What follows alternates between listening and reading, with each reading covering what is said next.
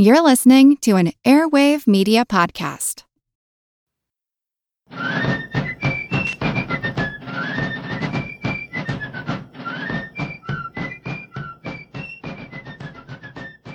Hello, and thank you for joining the American Revolution. This week, episode 229 The Battle of Baton Rouge. This week, we take our first look at Spain's actual entry into the war. Uh, recall that Spain had entered into a treaty with France in May of 1779, which meant that it would go to war with Britain. Spain did not enter into any treaty of alliance with the United States. Spain's primary interest in entering the war seems to be the recovery of several colonies lost to Britain in earlier conflicts, and particularly recovery of British occupied Gibraltar at the southern border of Spain. The treaty with France obligated France to remain in the war until the two countries forced Britain out of Gibraltar. The treaty terms said nothing about the United States. The Spanish king Carlos III was reluctant to enter the war at all. Although he was no friend of Great Britain, he was nervous about the idea of encouraging American colonies to rebel against a European monarch if they did not like his rule. Spain controlled most of North and South America at the time, as well as much of the West Indies. It really didn't want to set the precedent that would lead to wars of liberation throughout the Americas. Having committed to enter the war, Spain would proceed with efforts to recover land from a weakened and divided Britain. In July of 1779, the Crown issued orders to its colonial leaders authorizing them to attack British possessions where they thought they could take land. One of those colonial leaders was Bernardo de Galvez of Louisiana. A Governor General Bernardo de Galvez had been born in southern Spain, the son of a prominent military general who would later serve as a viceroy in New Spain. At a young age, Bernardo received formal military training at Spain's top military academy. His education was cut short by the Seven Years' War. By age 16, Galvez was a lieutenant and part of an offensive to invade Portugal, which was largely defended at the time by British regulars. Following the end of the war, Galvez served in a joint Spanish French regiment where he learned to speak French, something that would serve him well in his future career. A few years later, he made his first trip to America, where he served in New Spain, fighting to help conquer the Apaches.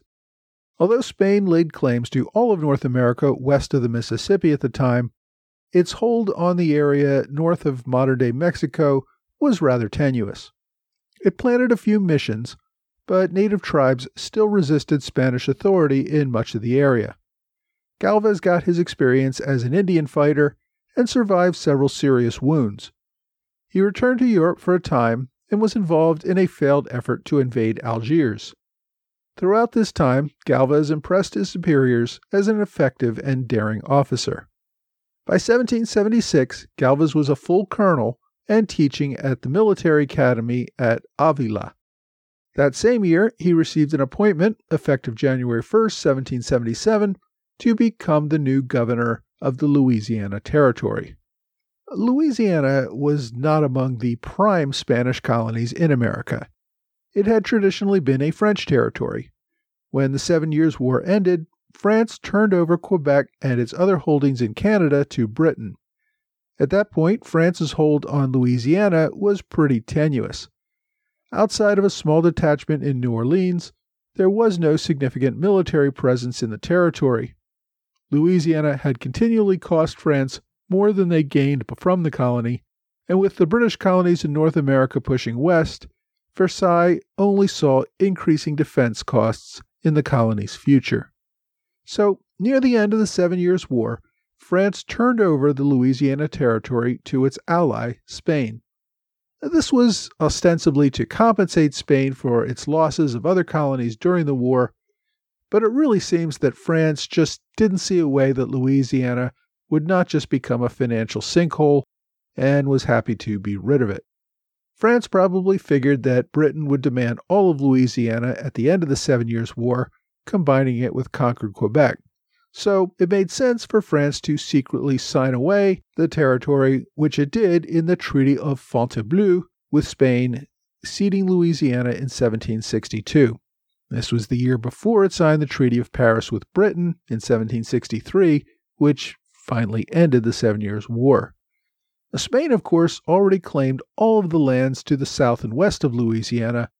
Its territories in Mexico held valuable silver mines and were a major profit center for the Spanish Empire. Spain had ceded East and West Florida to Britain in exchange for the return of Cuba at the end of the Seven Years' War. So, Louisiana served as a buffer between British encroachment and New Spain in what we today call Mexico. The French residents of Louisiana were not quite so happy about becoming Spanish subjects. For all of its size, Louisiana was still mostly Indian territory, with few Europeans living there. Most of the 7,500 or so French speaking colonists lived in and around New Orleans. Roughly one third of those were slaves of African descent. A few French traders continued to operate up the Mississippi River bringing furs to New Orleans for sale. In 1764, two years after Louisiana became Spanish, the French residents of Louisiana founded St. Louis, or St. Louis, in what we today call Missouri. For the first few years of Spanish rule, not much really changed. Spain seemed to have as little interest in ruling Louisiana as the residents did about living under Spanish rule. A Frenchman by the name of Jean Jacques Blaise d'Abbadie had been running Louisiana for the French and was tasked with overseeing the transition to Spanish rule. In 1764, about a year and a half after France gave Louisiana to Spain, authorities informed Abbadie that he could just continue to run the territory on behalf of Spain. So, on the ground, little changed. The locals still spoke French, exchanged money in French livres, even continued to fly the French flag over the city. When Governor d'Abbadie died the following year, the senior military officer in the colony, French Captain Charles Philippe Aubry, took over administration. That same year, the locals sent a delegation to France to try to convince King Louis to take back control of Louisiana. The king had no interest in doing so and refused to give them an audience. In 1776, about three and a half years after Louisiana became Spanish, Madrid finally sent its own governor, Antonio de Ochoa, to New Orleans. De Ochoa arrived in April with about 90 soldiers and a handful of civil servants to run the territory. Seeing that Louisiana still seemed mostly French, and unsure whether he could compel the locals to obey him, de Ochoa did not formally even present his credentials. He allowed French Captain Aubry to continue running the government, and he sent requests to his superiors in Havana asking for more soldiers to help enforce his administration, but he could not get any assistance. Finally, in 1767, de Ochoa held a ceremony at the Spanish fort of La Balise to take control of Louisiana. But even after that, he really didn't do much of anything. He raised the Spanish flag at Fort La Balise, but the French flag still flew at New Orleans. Everyone just seemed to be taking their time in the Big Easy, not worrying too much about laws or governments. It wasn't until 1768 that De Ochoa began taking action by cracking down on the massive smuggling at New Orleans. Spanish tariffs and trade restrictions had been virtually ignored for years. Merchant vessels had been coming and going at will, with almost nothing being paid to officials. The governor's attempts to get locals to obey the laws that had been on the books for years and to pay tariffs was too much for the locals to take. Several French locals, still holding official positions in the Spanish government, encouraged the locals to fight back. Riots broke out in New Orleans in October of 1768. Governor de Ochoa Still, without any real military support, just boarded a ship and left Louisiana. The locals, having won, put in place their own government again, reinstated Aubry as governor, and sent delegations to France begging the king once again to please take back the territory. Once again, the king ignored their pleas. Meanwhile, Spain decided it needed to get serious about Louisiana. It sent Alejandro O'Reilly to put down the revolt. O'Reilly was an Irish born soldier who had taken a Spanish commission as a young man and had risen through the ranks of the Spanish army during the War of Austrian Succession and the Seven Years' War. He had more recently set up Spanish military defenses at Puerto Rico and married a Cuban woman from a leading Spanish family. O'Reilly raised a force of about 2,100 Cubans with a fleet of 23 ships and sailed for New Orleans. The show of force was enough for the locals to accept O'Reilly as the new leader. The bloodless return of power to Spain took place quickly, and the Spanish flag finally flew over New Orleans. O'Reilly called in nine of the ringleaders of the revolt to hear their reasons for the overthrow of De Ochoa. When they arrived, he told them that they had committed treason and that they were all under arrest. Six of the men eventually hanged. Other prominent members of the revolt were imprisoned in Cuba or exiled from Louisiana. The properties of many elite families involved in the revolt were confiscated. The local Creoles were taken aback by the brutal response to what had been a bloodless event up until this time. They gave him the nickname Bloody O'Reilly for executing leaders from some of the top Creole families, but the actions drove home that Louisiana was in fact Spanish and that trying to change that would be dealt with harshly. After less than a year, O'Reilly left in 1770, turning over command to Luis de Unzaga. Although Unzaga had served under O'Reilly and participated in the crackdown, his tenure as governor tried to restore good relations with the locals. Unzaga granted pardons to many of the revolt leaders who were still in prison and married the daughter of an elite Creole family. Under his rule, Louisiana's seemed to accept Spanish rule. It was under Unzaga's administration that he began corresponding with General George Washington and appears to have provided some military assistance to the rebellion in the British colonies. Unzaga also opened up the port of New Orleans to Patriot privateers and merchant ships, all during the time when Spain was still officially a neutral party.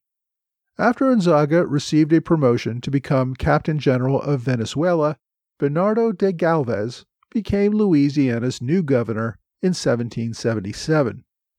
Galvez inherited a sparsely populated colony that bordered British West Florida and which also had a 1,300 mile border with the British colonies along the Mississippi River. The French locals had accepted Spanish rule, but were still wary of it. Galvez, soon after taking office, married a daughter of a prominent Creole family. In fact, she was the sister of Unzaga's wife, Galvez continued the policies of allowing American shipping into New Orleans and permitted military supplies to be taken up the Mississippi River, then to the Ohio River, where it eventually reached the Americans via Fort Pitt. So, even before Spain got involved in the war, it covertly assisted the American rebellion, mostly to weaken its enemy Britain. However, as I said, unlike its ally France, Spain never formed an alliance with the United States during the war. When Spain declared war on Britain in June of 1779, it allied with France but made no treaty with the United States. King Carlos ordered that Spanish soldiers would not fight alongside the Americans. Instead, Spain would focus on taking more colonies in America and around the world from its enemy Britain. Days after Spain declared war on Britain, the ministry in London sent secret orders to General John Campbell in Pensacola, West Florida, ordering him to attack New Orleans and take control of Spanish Louisiana. Campbell was a longtime veteran of the British Army, having fought in the Jacobite Rising, the War of Austrian Succession, and the Seven Years' War. He came to America as a colonel in 1776 under General Cornwallis, serving in the New York campaign and in late 1778 led a raid on Egg Harbor in New Jersey. See episode 199. Shortly after that, he received a promotion to brigadier general and command of West Florida, headquartered in Pensacola. West Florida includes what we today call the Florida Panhandle as well as what is today southern Alabama, Mississippi, and part of Louisiana. It extended all the way to the Mississippi River, right to the border with Spanish controlled New Orleans, with Britain's western outposts at Baton Rouge. Campbell complained that he had almost no soldiers to defend this colony.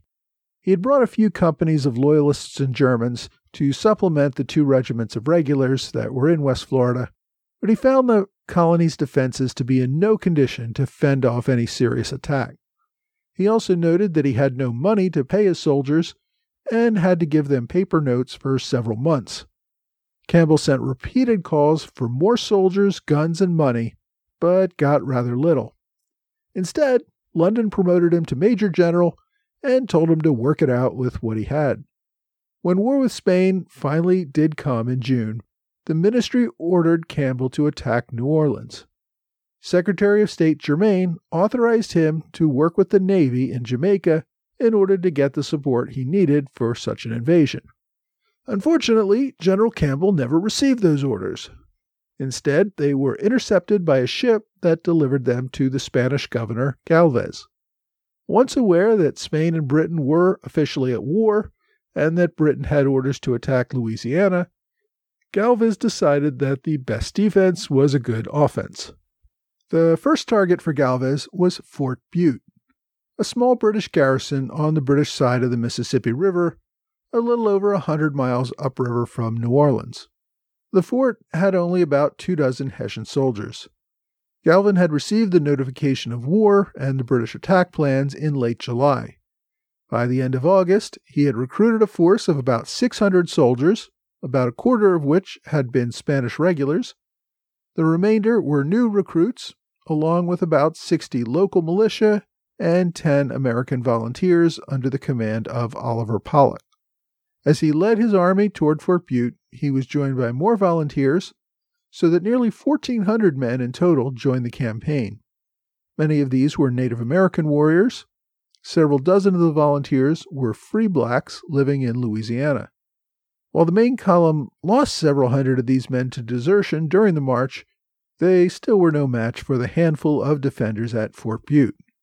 When Galvez arrived with his army on September 6th, he had to inform the local garrison that, yes, Spain and Britain were at war, and he demanded their surrender. The garrison refused at first.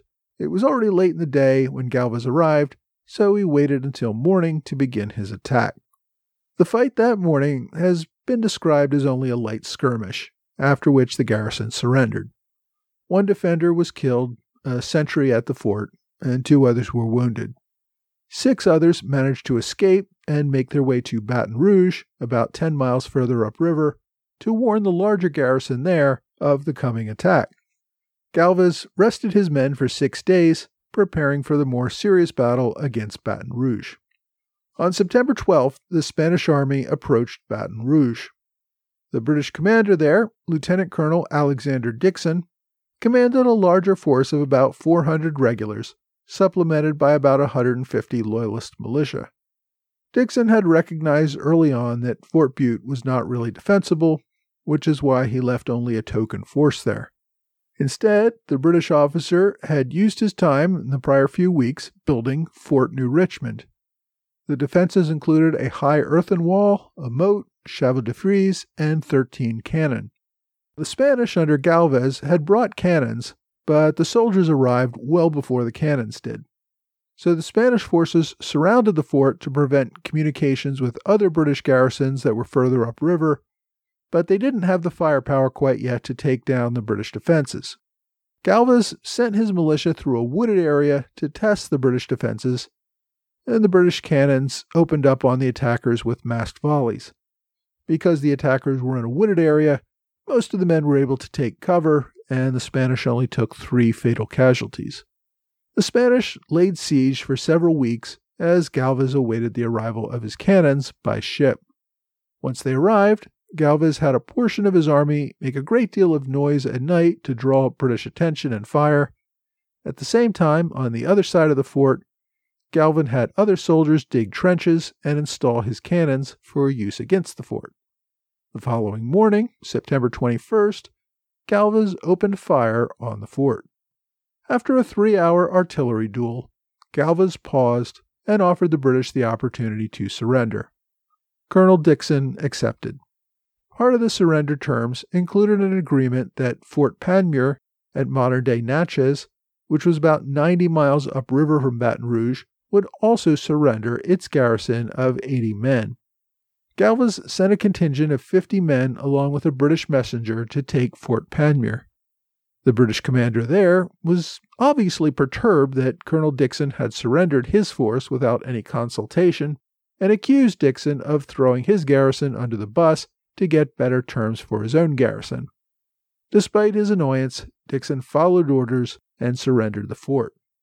With the surrender of Fort Bute, Fort New Richmond, and Fort Panmure, the Spanish took complete control of the Mississippi River and the western portion of West Florida.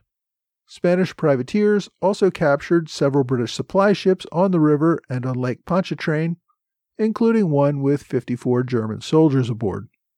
Galvez left the bulk of his regulars at Baton Rouge and returned to New Orleans with about 50 soldiers to celebrate his victory. As a reward for his initiative, Galvez would get a commission as a Spanish general. A few days after Fort Panmure surrendered, a British messenger arrived at the fort warning the commander that Spain and Britain were at war and that he should join General Campbell in Pensacola for an attack on New Orleans. So Campbell was finally getting the word out, but it was far too late. Spain had taken the initiative and secured the region. Next week, we're going to head back up to New York as General John Sullivan takes on the effort to clear out the Iroquois and secure upstate New York for the Patriots.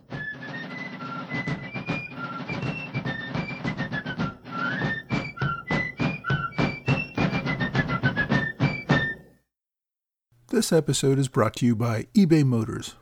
eBay Motors is here for the ride. Remember when you first saw the potential, and then through some elbow grease, fresh installs, and a whole lot of love, you transformed 100,000 miles and a body full of rust into a drive that's all your own. With over 122 million parts for your number one ride or die, you can make sure that your ride stays running smoothly. Brake kits, LED headlights, exhaust kits, turbochargers, bumpers, whatever your baby needs, eBay Motors has it. And with eBay Guaranteed Fit, it's guaranteed to fit your ride the first time, every time, or your money back. Plus, at these prices, you're burning rubber, not cash. Keep your ride or die alive at ebaymotors.com. Eligible items only, exclusions apply. Hey, thanks for joining the American Revolution Podcast After Show. Thanks, as always, to my Patreon supporters in the Alexander Hamilton Club Trey Nance, George Davis, and George Hunter. Also to Robert Morris Circle supporter Lee Seam. My Patreon supporters really help to make this podcast possible by helping to cover my expenses. If you can make a contribution on patreon.com for as little as $2 a month, you are helping me to make this podcast happen. Thanks also to Christian Howard, Brendan Boyle, J.P. McFadden, Paul Wood, Janet Lane, John Vezana, Mary Balsh Graves, who all joined as Minutemen over the past few months. All of my Patreon supporters get the benefit of receiving an ad free copy of each episode prior to the general release. Supporters at the standard bearer level or higher, which starts at $10 a month, also receive a free flag magnet each month. Each magnet is a different flag from the American Revolution. My thanks to Ron Polka, Tony Brunel, John Campbell, and Liam McCahey, who all joined as standard bearers recently. I have to admit, I was a little bummed that I hadn't received any PayPal donations for a while. Then I realized that my email provider was sending my PayPal notifications to spam. So Thanks to David McGowan, Paul Kallenberger, Joshua Peters, Steve Parker, Jonathan French, Thomas Hodge, and Bob Jordan, all for recent PayPal gifts, most of which I probably should have acknowledged sooner than this. Thanks also to Brett McCaffrey and Alex Millmeister for donations via Venmo. I'm glad to hear Alex found a good use for the podcast besides just listening to it. It apparently helps his six year old daughter fall asleep. as a parent myself, I know how valuable that can be. I have links to all the different ways you can support the show at the bottom of each blog episode. Just go to blog.amrevpodcast.com for all the details. So, this week we covered the Spanish entry into the war with Bernardo de Galvez taking Baton Rouge. Spain's involvement in the revolution is kind of a matter of controversy these days. There seems to be many sources that are trying to establish that Spain deserves more credit for its assistance to the United States. Personally, I don't really see the evidence for that. Yes, Spain did provide some covert aid, and they did give assistance to American shipping, but unlike France, Spain never allied with the U.S. and never signed a treaty with the U.S., and was instructed not to have its soldiers fight alongside the Continental Army. Now, I think much of the controversy that's going on today has a little bit more to do with modern politics. People from certain ethnic groups may want to emphasize or even overemphasize their participation in these past events. I, I, think we saw the same thing a century ago when we saw the roles of Irish Catholics being overemphasized at a time when Irish Catholic immigrants were making up a larger proportion of the American population.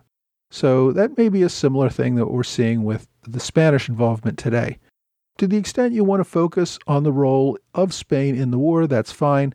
I've just been trying to keep it in context. Spain did, uh, throughout the war, aid the American cause with both money and access to supplies and ports. Certainly, the American situation was desperate enough that you can make the argument that every little bit helped, and Spain's efforts did certainly, indirectly at least, benefit the American cause. But as I said, Spain was reluctant to give full support to the effort. The fear of setting an independence precedent for Spain's colonies in America was always there. The fear of perhaps a revolution in favor of rights and equality in Spain itself could happen someday as well. Certainly, France went in that direction, so if I was the Spanish king, I think I made the right decision. So, my hope is to characterize what happened and just let others judge those facts. Another interesting fact that I mentioned only in passing in the main episode was the use of free black volunteers in the Spanish Brigade. Spain did, of course, practice slavery in the Americas. Although Portugal was the leading enslaver, Spain was a strong second. Even so, the path out of slavery in Spanish America seemed to be quite possible. Slaves could purchase their freedom from their masters, and there were commonly manumissions of slaves. So, while there are large numbers of African slaves that were being imported at the time Spain controlled Louisiana, the number of free Africans in Louisiana grew substantially during this time as well. Bernardo de Galvez will continue to play a major role in America during and after the Revolution. His capture of Baton Rouge was only the beginning of events that we will see grow in future episodes. The city of Galveston, Texas is named in his honor. If you want to read more about Galvez, my book recommendation is a biography called Bernardo de Galvez, Spanish Hero of the American Revolution, by Gonzalo M. Quintero Saravia. It is a pretty substantial biography of Galvez at over 600 pages, and it was published in 2018. The author is a Spanish diplomat who has written extensively on Spanish history in America. He's also a former fellow from Harvard University. If you want to read more about the history of Louisiana more generally during this time, my online recommendation is a public domain book on archive.org called The History of Louisiana The Spanish Domination by Charles Gayarré.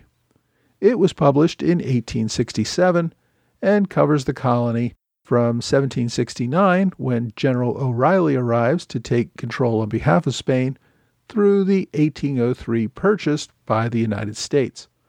It's a pretty thorough book at over 600 pages, and I think is a thoughtful look at that interesting period in Louisiana's history. As always, you can search for the book on archive.org or use the direct link on my blog or website. My question this week asks Since George III was King of Hanover, did Germany, or whatever it was back then, help him against the rebellious American colonists in the American Revolutionary War?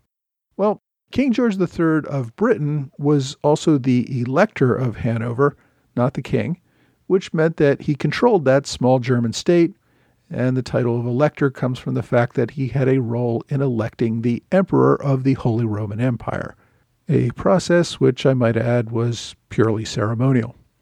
Hanover did not send any units directly to America during the war.